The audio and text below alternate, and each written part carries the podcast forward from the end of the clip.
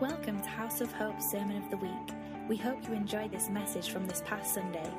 For more information about other messages or events at House of Hope, visit www.ihope.today.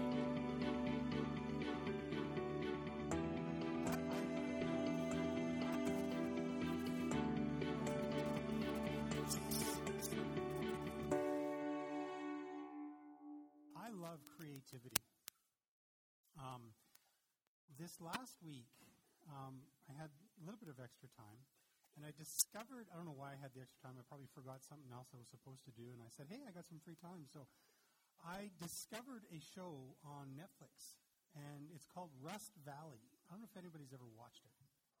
You guys would, yeah. You know the guy. It doesn't surprise me. I mean, and um, I just I, I, I watched the I watched the first episode, and it's it's about a car restoration company, and they live um, in, near Salmon Arm, and um, and I was watching. I'm not usually drawn to like I'm not a car guy. I love I'm, as I'm as I'm getting older. I'm really loving the old cars, like the '60s and the '70s cars, but I don't know nothing about it. You know, this is like, yeah, it's got a 425 block, five, blah, blah, blah, blah. And I'm like, I just want to know if it's shiny and if it goes fast. Like, um, but I was watching this, and I, it's it's season one is on Netflix, and it's got uh, it's there's eight episodes, and they're 45 minutes each, and I got sucked in, and you know, and I and I it's like a new way of binge watching. I watched the entire season in like four days, and uh, what's not new? No, no, I know it's not. It's just it's just what you do. it is new. I grew up in the 70s. It didn't, anyway, don't distract me. What, what struck me was the fact that they could take this not rusted out, but rust covered shell of a 66 Acadian and turn it into this beautiful, I think it was orangey something Chevy 2 with this big engine with big wheels and and it was like wow. I know i'm not describing it because i'm not a car guy but what struck me was the creativity in these guys that are in there. And and and you think well that's not creative that's just they're just mechanical i'm like no they, they talked about vision and they talked about what they saw they saw this gutted out car hull and they were happy because the frame was actually not bent and they said, we can do something with this. We can I actually see, and then there was conflict in the vision of like, I want to do this. No, I'm doing this. You put me in charge of this. I'm going to do it my way, and I have a vision. And at the end of the show, they do the big reveal, and it's just this like they show the before and the after. And I was like, that's creative. That's God. That is the creativity of the Lord on people. Whether they're following the Lord or not, whether they know who Jesus is or not, they're actually working within the realms of who God's created them to be. Brian is, is, is another one, like April's husband. He's like he's just got this mind to, to fix. Right? It's creative. It's a create like could he cook in the kitchen? I don't know. Is he? No, he's useless. Right? Well, that's creative. That's creatively disgusting, but hey, it's what I'm saying is that there's different people, but every person, and I've said this before, every person in this room is creative, has a creative something in them. It's just up to us to discover what that creativity is. And it's like us living, it's, it's living, living in a realm of color. I don't know how often um, we get caught up as we grow in Christ, as we mature oftentimes we move to black and white. Does that make sense? I don't know if I made I'll, I'll define it more. Sometimes in the space of faith and belief, we end up in a spot of black and white. How many of you remembered when you first became a Christian, when you first gave your heart to Jesus, when you first, life was color. It was like, I remember I was 10 years old you know, sitting in a stairwell at a Christian school, and I had been wooed by the Holy Spirit for probably a year to a year and a half before that. And it was part of my process. And when I made that initial commitment, I opened my eyes and it was almost like I saw for the very first time a world of color. And then as I got older and became more taught and more mature, that color dimmed and I went to black and white. We get caught in this sense of black and white, right and wrong, good and bad, and we limit ourselves. We take ourselves out of the creative minds of, of, of Christ. We take ourselves out of that creativity and we subject ourselves just to black and white. And we forget about the whole realm of the kingdom of color. We know what's right and wrong. That's good. You know, we're taught that's right and that's wrong. We have clarity and we know what is true and what is false. But if we stop there, if we're not careful, we become judgmental and condemning.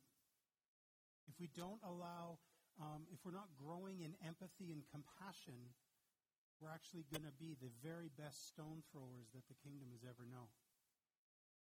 And, and it, be, it comes to the point where, where and, and Christianity is known for this. We're not known for throwing the best parties and hanging out like Jesus did. Jesus was known for going to the best parties, hanging out with every single person, and people loved him, and yet he was the most morally upright. He was the most passionate man that ever lived, that ever walked on the earth, and yet he could do so with empathy, empathy and compassion like the world has never seen. And yet we've taken that and we've, we've turned the kingdom into right or wrong. If you do that, you're wrong. If you do this, you're right, maybe, but if you if you if you go a little bit more, you're going to be wrong. And so we've turned the kingdom into right and wrong, black and white, and we forget that actually God has created the spectrum. He's, he's created us. He's, he's a creative God. I mean, look at the colors on those banners. Look at, just look, look around you. We see in, in, in color. It's said that animals only see in black and white. It's because there's a creativity that God has put us in us, in our spirits, to know color, know the vibrancy of the kingdom, know who He is, and walk within it, and live and grow in compassion and empathy with people. We don't know the situations that everybody are in. As deep as my convictions go, I have some very deep convictions that I say, this is right. This is where, this is where I draw the line. But if my compassion and my empathy don't grow with that, if my kindness doesn't go deeper with the maturity that I'm walking into, then I become judgmental. When the, when the convictions that you hold don't grow in compassion and empathy, then you become judgmental. And it's something I believe that we have, we have really got a handle on here at House of Hope, where we, we walk in freedom and we walk in, in compassion. We do walk in empathy. But it's almost like God is taking us from this level to a higher level. He's, he's, he's upgrading us. It's like House of Hope 1.0 to House of Hope 2.0. And everybody within House of Hope, you're at different processes. You know, maybe Daviana 5.0 and he wants to take you to 6.0. It could be Richard, you know, is, is 13.6 and he wants to take you to 14. It's like everybody has to be growing. We all have to be moving into higher levels.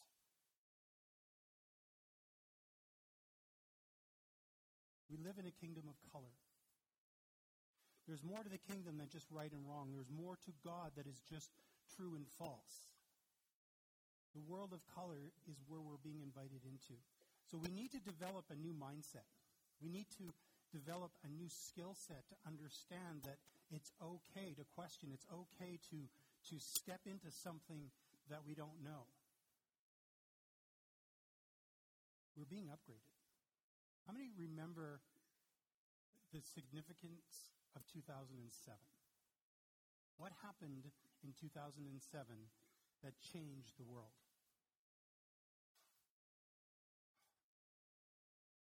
Nope. That was 2008.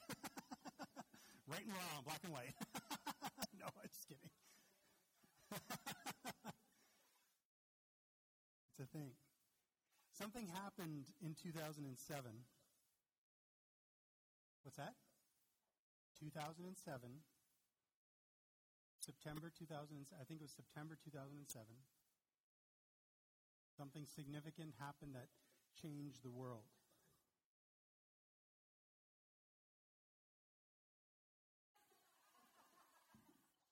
Are you getting it yet? Nope, that was 2010. Anybody? The iPhone. Here I'm sitting here saying, when have I ever just stood there speaking to you and I'm playing on my phone? Everybody, you're looking on your phones. You're like, oh, what am I going to find out? I'm just going to. 2007, Steve Jobs stood in front of whoever and they, they broadcast their reveal. And he says, I'm releasing something today that is going to change the world. He says, We have a new iPod. That's, and then he showed a picture. We have a new camera that we're releasing, and we have a new phone. And then all of a sudden, the three images shifted into one, and he presented the iPhone. Now, what was different about the iPhone was it was it truly revolutionized how we do phones. It was the very first phone that had a touch interface with your fingers. You didn't have a keypad. You could you could store things. You could listen to music. You could actually have on the first iPhone. You could have up to ten thousand songs, up to thirty five hundred pictures. And according to the other phones on the market, it was fast, and it had a battery life of like three hours. It was amazing. So it wasn't just a phone, it was a camera. It wasn't just a phone and a camera, but a music player as well. How many of you recently have, like, in, since 2007, let's just think of this. So in the last, how long is that? 13 years, I've actually taken a picture, like a, a, a photo. You have a photo, a paper photo in your hands, and you looked at it, and you go, I can't see what's on that photo, so I want to pinch and zoom. Anybody? Yeah. yeah. see? Kyle does it on her textbook. All of a sudden, looks, I can't see that. Prior to 2007, there was no pinch and zoom. We didn't, we didn't, we didn't have it. But Steve Jobs, and his creativity, released something that all of a sudden this device demanded a new skill set to use, demanded a new way of thinking, and some of us are still having a hard time even adjusting to that. And that's okay. Right? A new skill set was required to function this device. I laugh because Deanna and I watch NCIS, and the character, the, the main character, Gibbs, is he's stuck in the in the 80s and the 90s. He's got a flip phone, and he's having a difficult time because he can't find new flip phones. Goes, "What's the matter with this? It works." Let's just, and they bug him. He says, oh, boss, here, use this. No, I'm not using that. There's a resistance to change. There's a resistance for upgrades. And in 2007, when that phone was released, I wanted one. I was like, I said to Deanna, I said, I can't, I want one. I didn't get one. Uh, I think it was three years later I got my first iPhone, and it was the iPhone 3GS. 3GS. Yeah. So it was the third. Was it the third or the second? Third. It was the third upgrade from the original, and that was fine because it was the fastest. It was awesome. I remember carrying it out of Telus in the mall, and I was like, "This is awesome! I can take pictures." And the pictures were still grainy, and but it was awesome because I could have like thousands of pictures on my phone, and I just loved it. Because prior to that, I had a Motorola, one of those big block, you know, they were like pull out the antenna, and and then I had a smaller one that had the a really cool keyboard built right in, but it was a flip phone. And but when the iPhone came out, I thought that's that's innovation. And I really believe that, that as Christians, as, as believers, as people in the kingdom, we need to be aware of when God is getting ready to upgrade us. One of the, the downsides of, of having, uh, say, like this is, this is an iPhone 10s. They get updates. And people say, oh, you read online and they go, don't get the update. It's got bugs. Don't do this because it's going to lock up your phone. I'm always the one that actually actually already does update my phone. It comes out and I'm like, sweet. Do I have 45 minutes? Yep. Hit the button. I'm committed. And then Zach comes down and he says, "Don't, Dad, don't update your phone. It's got glitches." I'm like, already done. He goes, "Is it working?" I said, "Yeah, it's working. It's fine. I don't see anything." Oh, okay, then I'll do it. Andrew comes home, Dad, don't don't update your phone.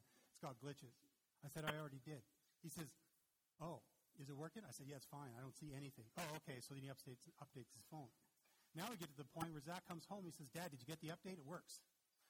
Right? And I'm like, Yeah, awesome. I just haven't had time. I've always been the type of guy who updates their phones right away. I just, I don't care. Because if, if it's Apple, it works. Or used to anyway. Who here waits for their updates on their phones? Who waits? Yeah, they'll wait. You'll wait a couple weeks to make sure. Yeah. Yeah. Well, that's too bad. We'll pray for you for that. But, but you know, and it's okay to wait to see if it's going to work. Because there are there God has created us to be people who are either they want to see if it's going to work and then they'll flow, or if they want to be breakers and people who are actually cutting through the stuff to make sure it works. It's, it's, it's not an anointing, it's, it's part of your gifting, it's part of your character, it's part of who you are. I've always wanted to be at the edge. I've always wanted to if, if something is, is not working, I've wanted to figure out how to, how to make it better. I'm constantly thinking about how to make things better. Usually it's food. Honestly, to be true, like, I mean, and this week, I don't know what it is, but I've had an amazing week cooking. It was Zach's birthday. I did, I did a cake for him, a cheesecake for him, and something didn't work on, work on it. I just, I just kept my mouth shut. Everybody ate it, loved it, Afterwards, I'm talking to Zach. I said, Hey, did you notice the frosting was off? He goes, No, I didn't notice. I said, Yeah, it's when it says soften the butter, make sure you soften the butter because it just didn't. There's little chunks of butter in the in the frosting.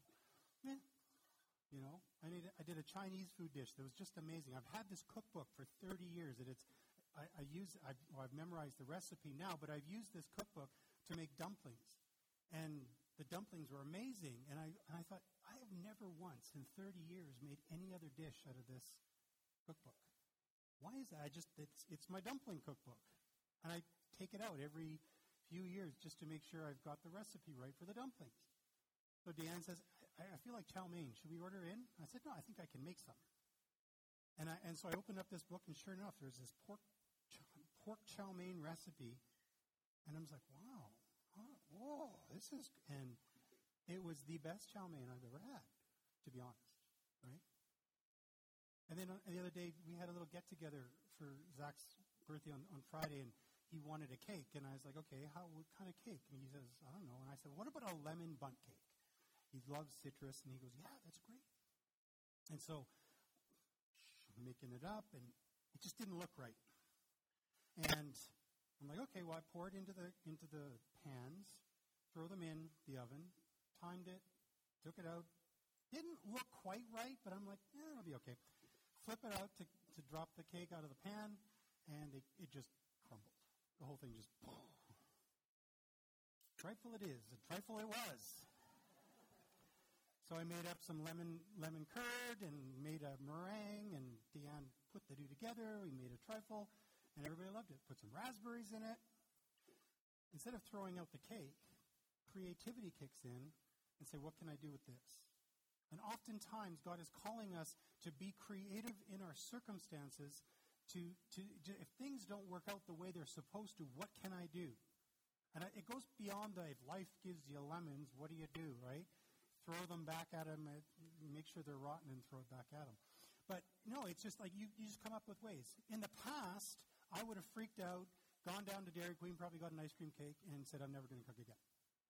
That's just not true right? But you just you you adapt, you change, you upgrade, you think. You go, what can I do with this? That's where the creativity comes in. Moving from moving from 1.0 to 2.0 is hard because oftentimes what we're leaving works oftentimes what we are leaving works. We're like, well, why would I leave it? Why would I Why would I go from an iPhone, original iPhone, to an iPhone 10? Why would I do that? My iPhone works. Actually, it wouldn't work anymore.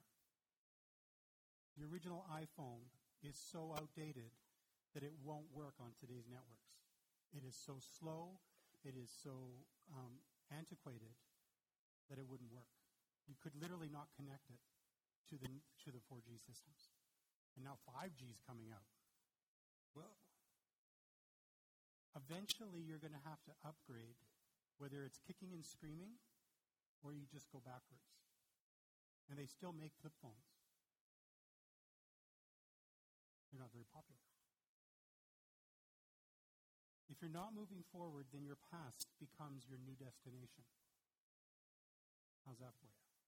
If you're not moving forward, your past becomes your destination. I think that's where is root rooted in all the good old days. How, how many of us have thought, oh man, life was so much simpler in the 80s? Or if you're older than that, life was so much simpler in the 50s.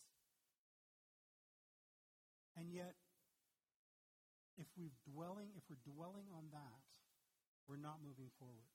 And I've said it before, the kingdom of God is moving forward. Jesus said it's like a mustard seed. It's growing. It's like a leavening. The bread, it's growing. It's always growing. It's always moving forward. Never once will you hear from this church or any other church I believe you've ever been at a pastor standing up there and saying, This is the year of decrease. Right? No, it's like you, you've never heard that. It's like, this is, I feel like this is the year of increase. We're all getting better. We're all getting, right? It's encouraging because that's what's embedded in us is the heart of God is us for us to grow, is to, is to continually to better, to make better our, ourselves. See, there's been a focus in the, in the Christian, in the Western Christian church for the last 100, 150 years, and it focuses on the fall and, and the, the redemption part of the, of the narrative. If you've been anywhere, you go like, oh, the fall of man. Oh, you're evil. Oh, you're bad. But then Jesus, and it's redemptive. And then you come back to, well, if you're not redemptive, then you must be still fallen. And it's fall and redemp- it's the fall and the redemption, the fall and the redemption. And we focused on our narrative on that. And there's got to be a bigger picture. God has actually created a bigger picture, and that's the creation, the fall, redemption, and then the fulfillment of all things. That's God's bigger picture. Let's look at Ephesians. Ephesians chapter 2.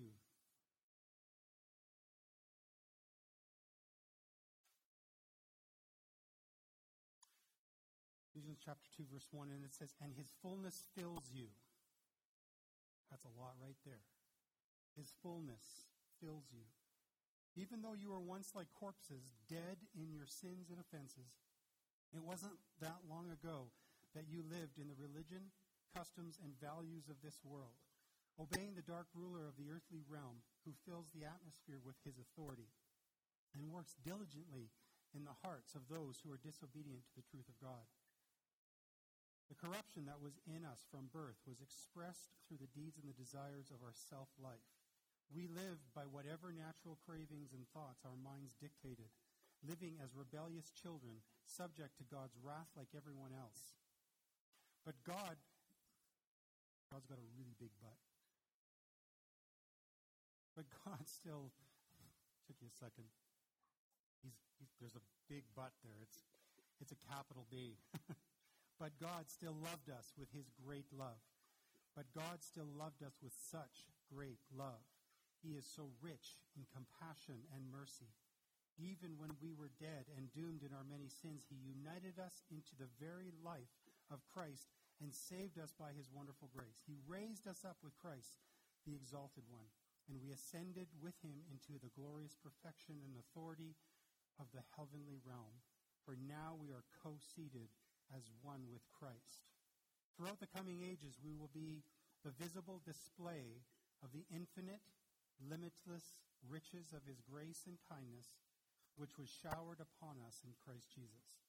For it was only through this wonderful grace that we believed in him.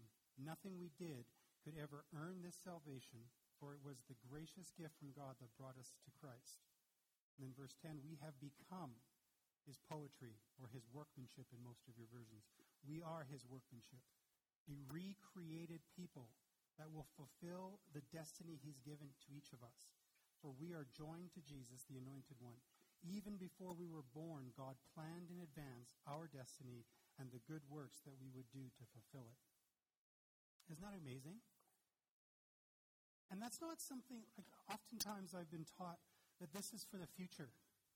This is, this is, this is for when we're dead and living in heaven. This is for that. But Paul, when he wrote it, it was a now word. And as we read it, it's a now word. Like this is for us now. We are becoming alive. Sorry, we are alive and we are getting greater. We're actually moving from that glory to glory. And one of the one of the biggest biggest wow, that's a word. One of the biggest um, what's the word? I can't think of the word. Things that we have to grab, wrap, wrap our brains around is the fact that we're, the Bible says right there in Ephesians that we're, we're seated in, with Christ in heavenly places. So right now we actually are multidimensional beings. We are standing here in Cranbrook, BC at House of Hope at, at 11:45 a.m. We're sitting here, you're listening to me and I'm talking to you. And at that same time, in another dimension, Jesus is right here. Or there, over the right hand of, we're seated with him. And it's got to be a reality that even though we're seated with him, we live here and we have to grow and we have to change and we have to upgrade because just like Paul said,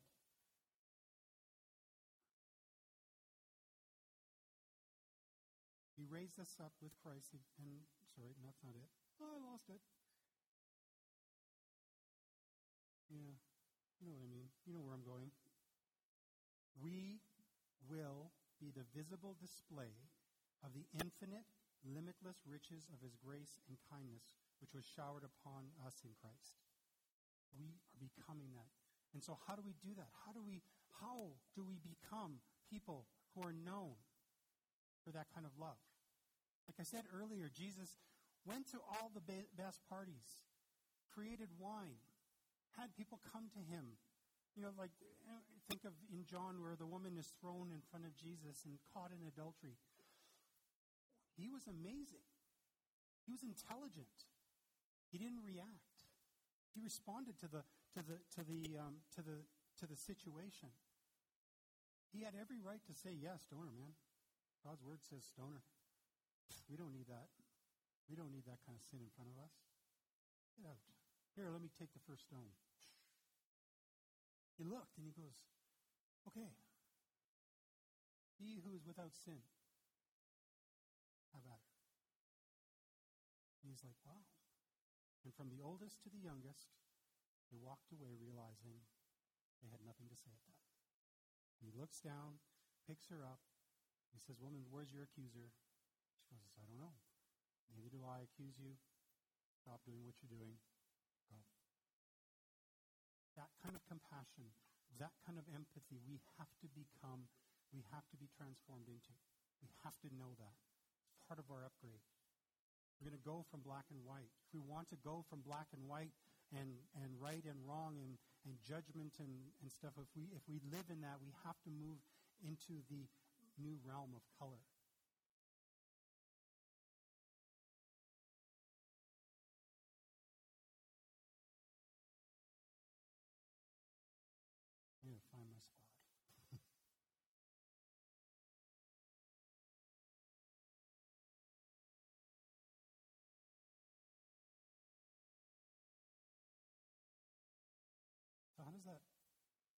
Does it affect us today?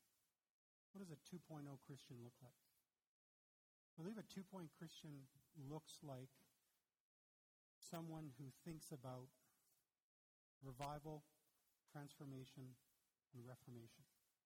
Most of us in this room have tasted revival or renewal. If you're I'm thinking back to the 90s when the renewal fell on Toronto, it was an amazing time. And I've talked to pastors who were there. I was there. And I've talked to others who have not actually gone forward. And they look, they look at me and they go, "Oh, Jeff, wasn't that just a glorious time? Wasn't that just, and I was like, yeah, it was. I was, I was changed. It was like I got saved. I was born again again. It was just, but I've moved from that. And they go, what do you mean? We just have to get back to those days. And I was like, no, no, we don't. And I don't say that to their face because whatever, I don't have time for that. But we're in a sequence. We're, we're, we have to, be, as growing Christians, as, as going, grabbing this upgrade the Father has for us, going from a 1.0 to a 2.0, and we think about revival, and the revival is like, yes, and we get revived personally. We have this encounter with the Holy Spirit, and then it's got to move us to something else, or we get bored. If, if, it doesn't move us to something else, which is transformation, then we just get locked into a cycle. And I've seen people over the years, they go from conference to conference, and we've experienced it ourselves here at House of Hope. We have a conference, and it's like, yay! And, and, and the Holy Spirit is here, and, and, you know, we have amazing fire tunnels, and then we go back to quote unquote normal. Is that wrong? Well, it's not wrong, but are we living off of the experience of revival and not allowing God to transform us into another level? How have we been transformed this week? How have we been transformed this, this year? It's, it's, what is the date today? February 9th. You know, so we've had six weeks of, of 2020. Have we changed? Have we been transformed? The Bible says we're transformed by the renewing of our what? Our minds. So are our minds being transformed? Our behavior being transformed? If, if revival is spending, if, if spending time in God's presence as revival, and whatever that looks like to you, doesn't invoke some change in us, then I would propose to you that it's just a fun time. Because in the kingdom, there's always transformation if we allow it. We have to actually move forward in that transformation. And then when transformation has actually encompassed us, when it's like we are like, wow, I'm a different person. Like Travis stood up here today and he said, like, I don't know what happened, but I know I'm changed. Soaking in God's presence for, for five months and doing what he was doing and work, he had to put work into that. It wasn't just show up and lay on the floor and get up and go, wow, I'm done. There were some decisions he had to make.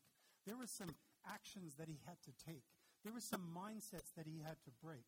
There was some inner healing that had to be done, and he was cleaned up. And at the very same time as that was going on, he's seated with Christ in heavenly places, getting that perspective of up here. Because down here, we're limited to what we can see. Up there, we see the whole narrative. And when we're seated with Christ, we can look and we can see there's create, the creation, there's the fall, there's the restoration, and, or there's the redemption, and then there's the restoration of all things. That's God's big plan. But it takes work.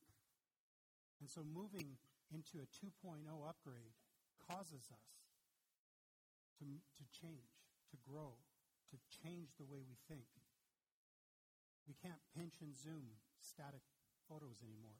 Not that we ever could. How's that working out for you? And you laugh. Ah, oh, I'm so stupid. Yeah, give me my phone. Right?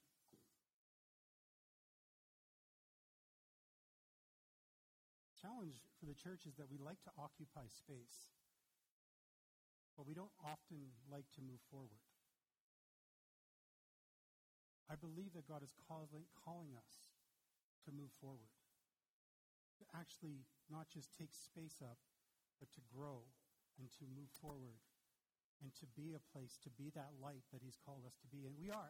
And it's not like we're not working, it's not like we're broken. I don't believe, and I'm not saying that House of Hope is broken. I'm just saying there's more. There's more for us. How do we function in this? How do we actually, what does this look like practically? I believe there's lots of ways. There, there's, you know, you can sit with the Holy Spirit and say, okay, how can I, how do I function as a, as a 2.0 Christian?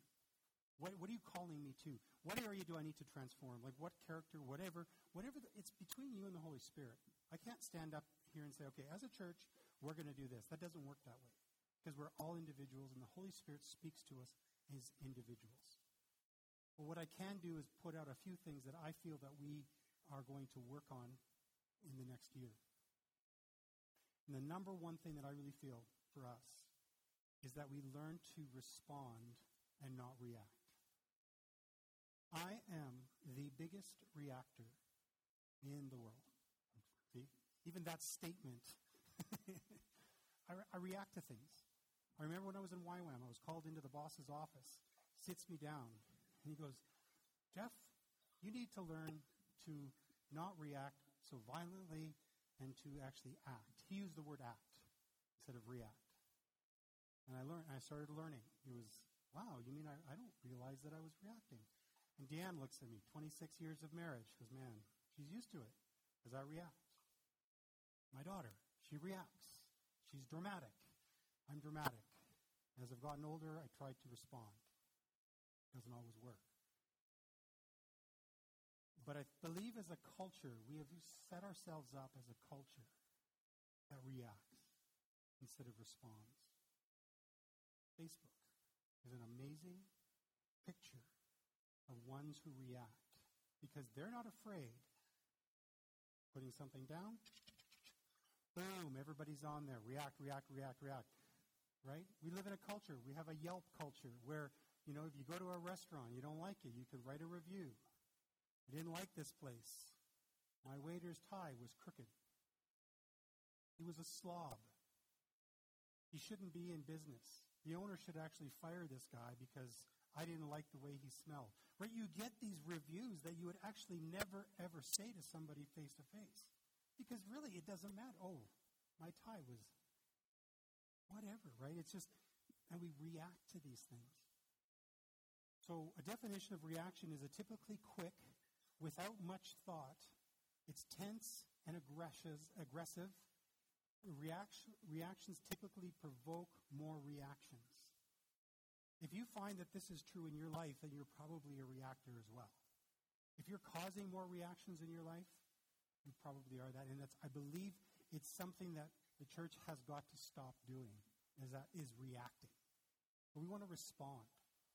Our response is thought out, calm, and not threatening. And I know, like, I, I can't get into details, but something happened this last week with another pastor in town and, um, and I, internally, I reacted. And I, and I had another um, friend, another pastor, and I sat down. I'm like, blah, blah, blah, blah, blah. And he's like, whoa. He's like, let me handle this. This is what I would do. And he responded. And it totally brought me down. And I was thinking, dang, why couldn't I think of that at first? Why couldn't I be like that? I want to be like that guy. but I'm learning. I don't nearly I don't react nearly as bad as I used to. So let's practice responding and not reacting. We have countless opportunities to do this, and we will have countless opportunities. And I believe if we, as even as a house, can, um, commit to together that we're going to be a place that responds to people and not react, it's going to, it's going to cause us to be more of a place of love. Jesus always responded, he never reacted. Even in his flipping the tables in the temple, you think, well, that was a violent act. It was calculated, it was thought out, and it was a response to something that had been happening. It was a response. So, how do we do this? How do we react not react and respond? How do we respond and not react? Well, first of all, let's make a decision right now that we're not going to react. It's, it's something in our hearts. We just respond, saying, I will not react to this. I, I covenant with the Holy Spirit. Holy Spirit, I will not react to my kids. I'm going to respond. I'm not going to react to my boss. I'm going to respond. I'm not going to react to this situation. I'm going to respond. It's a choice. Second one is let your emotions pass through you. How many of you are emotional people by nature? Right? Most of us left, is it left, right brain people are? you know, if you, if you're, anyway, let your emotions pass through you. You know, you, something rises up and you're going, okay, all right. Because you cannot actually respond when your emotions are up here. You have to let your emotions aren't wrong. They're not wrong. You just have to let them go. And you go, okay, how do I respond to this? And then find one word to describe how you're going to, how you're doing in that moment. And if you don't know, ask people around you. This is my situation, and this is how I'm feeling. Kind of, can you help me with this? This is where community comes in. It could be a quick text, it could be a phone call, it could be a Facebook message. Hey, Roger, I just, this is what happened to me this week with this. Like, I don't know how to process this. I need some wisdom. Can you help me? And it happens on occasion that Roger just sends me back a text going, You're okay. or however he would respond. Because I have people in my life that I can do that with. It doesn't happen a lot. I'm not saying it has to be every decision or every reaction, but if you are stuck, have people in your life that can actually help you walk through that. And then form a response that is thoughtful, kind, and has lots of conviction. Because that's what Jesus did. Jesus was the master of responding. Jesus lived in a world of color. Jesus lived in this world where there wasn't just black and white, it wasn't just right and wrong. It was empathetic and compassionate. And that's where he's calling us as a house to move into from a 1.0 upgrade to 2.0. And it's going to cause us to actually let go of things that, that we may be used to. Make sense? All right, let's stand and let's close.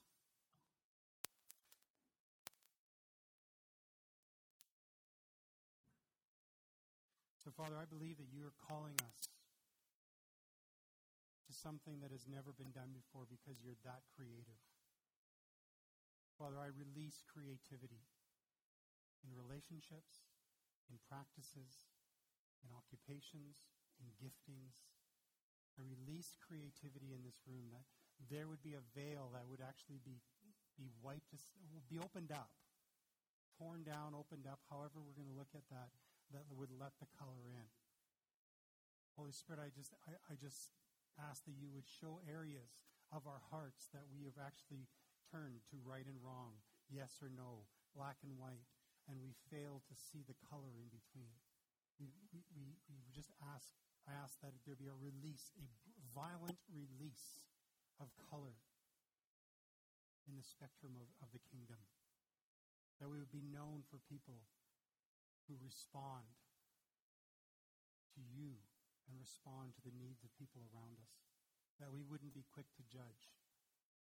That as we're seated with you in heavenly places, we would see the big picture and the process of people we come into contact with and not be afraid of that. And I just say yes as a house to new things and new ways of doing things. Amen? Amen. Ministry. Thanks for listening to our Sermon of the Week. Our desire is that you will be changed by the love of the Father and the power of His presence. For more information about House of Hope, visit us at www.ihope.today.